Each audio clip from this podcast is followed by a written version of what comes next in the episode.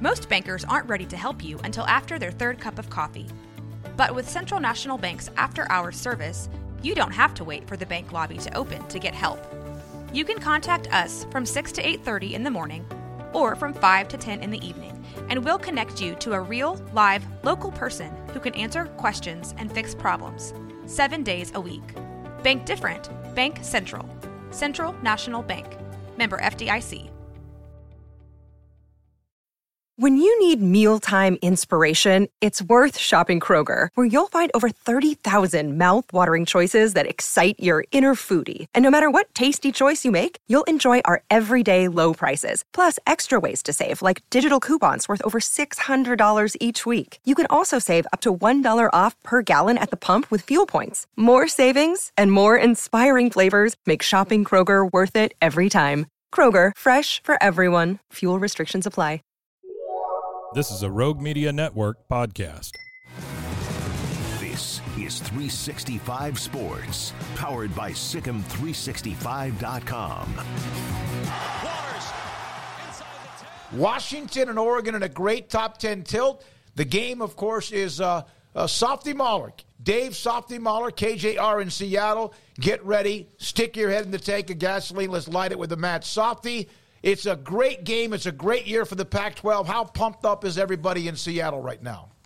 Uh, yeah, a little excited, man. This is the first time ever in the history of the Oregon UW rivalry there's been a game with two top 10 teams, and it's going to be the last one ever as Pac 12 teams. So go figure, man. Uh, 100 plus years, Smokey, of playing this game, and it took them until the last year ever of the Pac 12 conference to finally play a couple games as a top 10 team, and that's what you'll see on Saturday. So, Softy, this is a game where it's kind of hard to feel who has a, a disadvantage because both of these teams are so good on both sides of the ball. Where does this game swing, in your opinion? Well, I just think it's a matter of who can control the passing offense of the other team because you got a team in UW who's got the number one passing offense in college football. They're going up against the number five passing defense in Oregon. But on the other side, Oregon's got the number 10 passing offense in college football and they're going up against the number 91 passing defense in college football in Washington. Now, the numbers are a little skewed because Michael Penix has barely played in the fourth quarter all year long. The starting defense for Washington has barely played in the fourth quarter all year long. They've only had one four quarter game, and that was two Saturdays ago against Arizona down there in the desert. So, you know, look, you go back to that Cal game, UW gave up three touchdowns after the score was 52 to 12, for God's sake. So things like that have kind of inflated the numbers, I think, on the opposite end a little bit for UW's defense. So we're going to find out. But you know what, man, Smokey, in the end, these two teams really haven't played anybody. I mean, UW beat a really bad Michigan State team on the road. They were leading 41 nothing late third quarter in East Lansing. And Oregon came back and beat Texas Tech, as you know, in Lubbock. And I'm not sure how good the Red Raiders are this year. So I don't know if either team has really accomplished much of anything to crow about so far after five games. Softy, how much has home field mattered in this series, and how much do you think it matters on Saturday in a game where two teams seem to be so evenly yeah. built? Well, UW beat them in Eugene last year, and they should have beaten them in 2018, but they missed a 37-yard field goal, and the game uh, ended up going to Oregon. So home field really in the last five or six years hasn't really mattered much, to be totally honest with you. You guys know there was a stretch uh, in the mid 2000s to uh, you know 2015, 2016 where Oregon kind of owned UW, right? They had that big long winning streak, and UW just could not do a damn thing right against the Ducks in that series. And now it's three three in the last six games. And as I said uh, or said, should have been four and two uh, because UW should have won three in a row from 2016 to 2018. But I'm not sure if home field really means a lot, to be honest with you. There were a lot of Husky fans there in 2016. There's going to be a lot of Oregon fans here tomorrow, or excuse me, Saturday in Husky Stadium. So it's going to be 70,000 people, and I'd say about 15 to 20 percent of them might be Oregon fans. To be honest with you, we just put up a graphic uh, that's from like College Football Focus on the the toughest remaining schedules among the teams who are ranked in the top 10. And the first right. three were Pac 12 USC, Washington, and Oregon, because, of course, we know that it's a battering ram. How much fun will this be watching all this unfold? Well, that's the thing is that I'm just concerned the Pac-12 is just going to cannibalize itself, right, and just eat their own when it's all said and done. I mean, UW and Oregon play this weekend, and then Oregon's got Wazoo, Utah, USC, Oregon State, And then UW's got USC, Utah, Oregon State, and Washington State. Those are all top 25 teams. They got four top 25 teams left the rest of the way. Oregon State's got a brutal schedule. Wazoo has a brutal schedule. USC has the same schedule. Everybody has a bear in November. Everybody has an absolute gauntlet in November because everybody plays everybody in this conference, man. So it's going to be absolutely a war in the final month of the half of the year. I don't think you're going to see any team in this conference go undefeated. I'm not sure if you'll see a team come out with one loss, to be honest with you. So that's the concern when it comes to putting a Pac 12 team in the Final Four that the schedule is just too damn hard the rest of the way for anybody to get a guaranteed spot in the Final Four. Softy Mahler with us, KJR in Seattle, with us on 365 Sports. Softy, um, everything has come up roses for Washington so far, except for that Arizona. I mean, the Arizona game was a win. Do you credit that to Washington um, maybe looking ahead a little bit, or is that Arizona's yeah. getting better? Well, you saw what Arizona did to USC last weekend. Yeah. They took them to triple overtime. I'm not saying that USC's got a great defense. As a matter of fact, USC's defense stinks.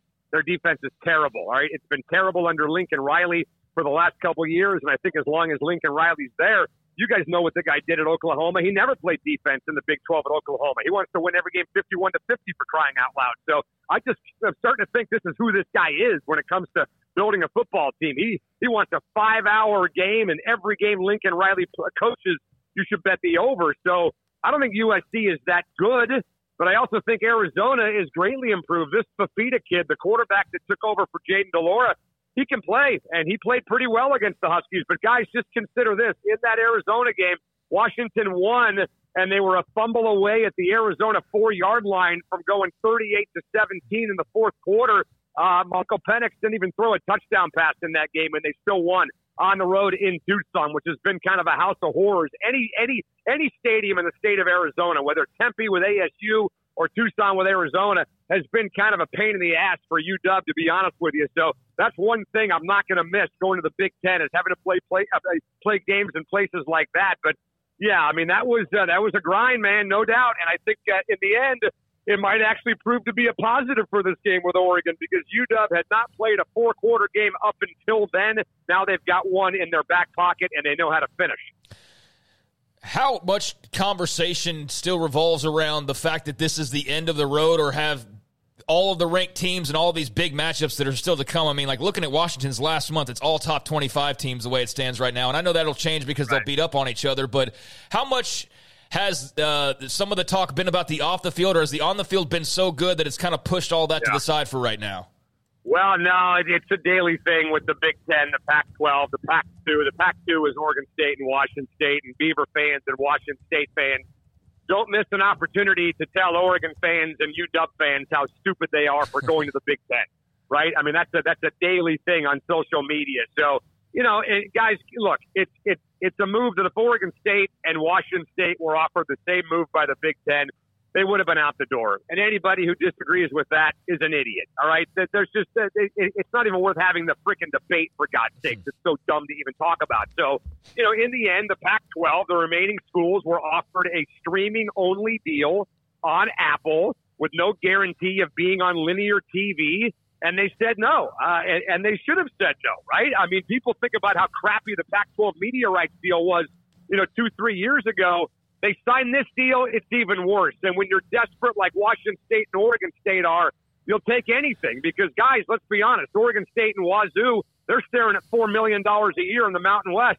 That's what they're looking at right now. So they're they're they're looking at potentially twenty plus million dollars less per year than what they were making in the Pac 12. So I don't blame them for being angry. I don't blame them for being irrational. I probably would be too if I were them. But every single day, uh, this is a UW and Oregon ruined the Pac 12. You, you killed the conference. We could have survived without the LA schools, which I disagree with, by the way. But there's not one day that goes by that this move to the Big Ten is not talked about, at least amongst Cougar and Husky fans. The Apple Cup this year, guys, is going to be gnarly. Absolutely gnarly. I don't know if you guys have ever been to an Apple Cup in Seattle. This is the year to come. Because they may not play it for a long time after this year.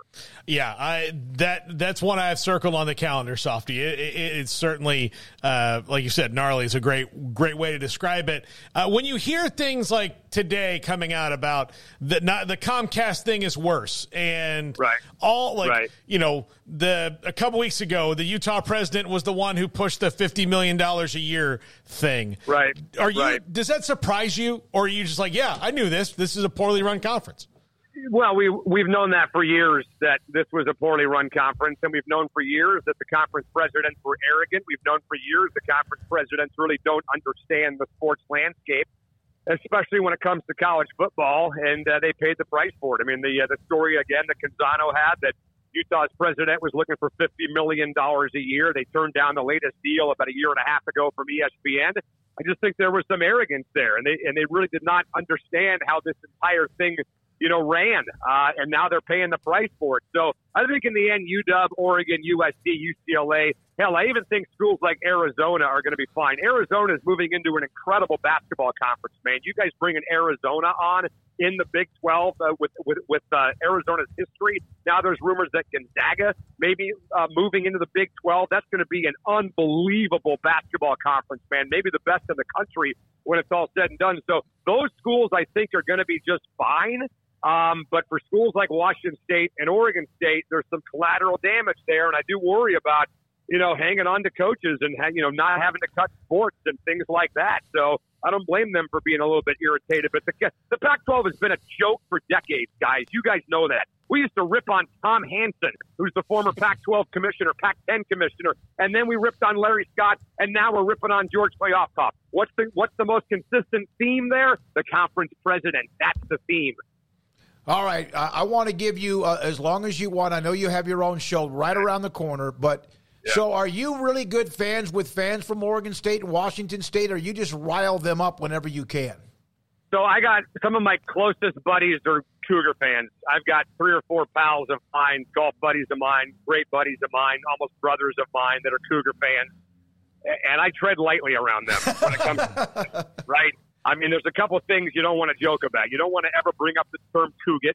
I'm not sure if you guys are familiar with that or not, but when the Cougars choke a big lead away in the fourth quarter, you know, 10, 14, 21 points in the fourth quarter, we call that Couging it, okay? Uh, anybody blows anything. There's a big collapse in a basketball game. Oh, you couged it. The Mariners blow a seven run lead in the ninth inning. Oh, you couged it. So you can't bring that up with them, and you can't bring up this whole thing about the uh, Pac-12 and the Big Ten, the Big 12, and the ACC with Stanford and Cal.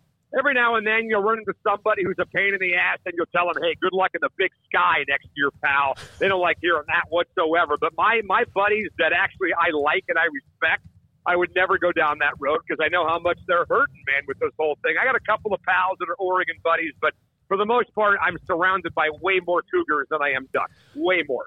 Last thing, can you try right now to rank the best quarterbacks in the Big 12 uh, in the Pac-12? Yeah, I think Caleb Williams has to be number one as the reigning Heisman Trophy winner. I think right behind him is Michael Penix. I think right behind him is Bo Nix. I think right behind him is Cam Ward. I think right behind him is Shedeur Sanders. And then I would put a guy like Dante Moore of UCLA. I think Dante Moore is going to be a, uh, a player down the road for the Bruins. DJ Uiagalelei of Oregon State started off kind of slow but it's starting to come on. I mean, you kind of feel bad for teams like California and Stanford, who, who don't even have a quarterback that's even a household name. Nobody even knows who these guys are for crying out loud. Noah Fifita may be the best quarterback of the four between Arizona, Arizona State, California, and Stanford. But I would put I put Caleb Williams number one right now, and I put Michael Penix two and Bo Nix three. Thank you, Softy. Appreciate you, buddy. Have a great week. Enjoy the game.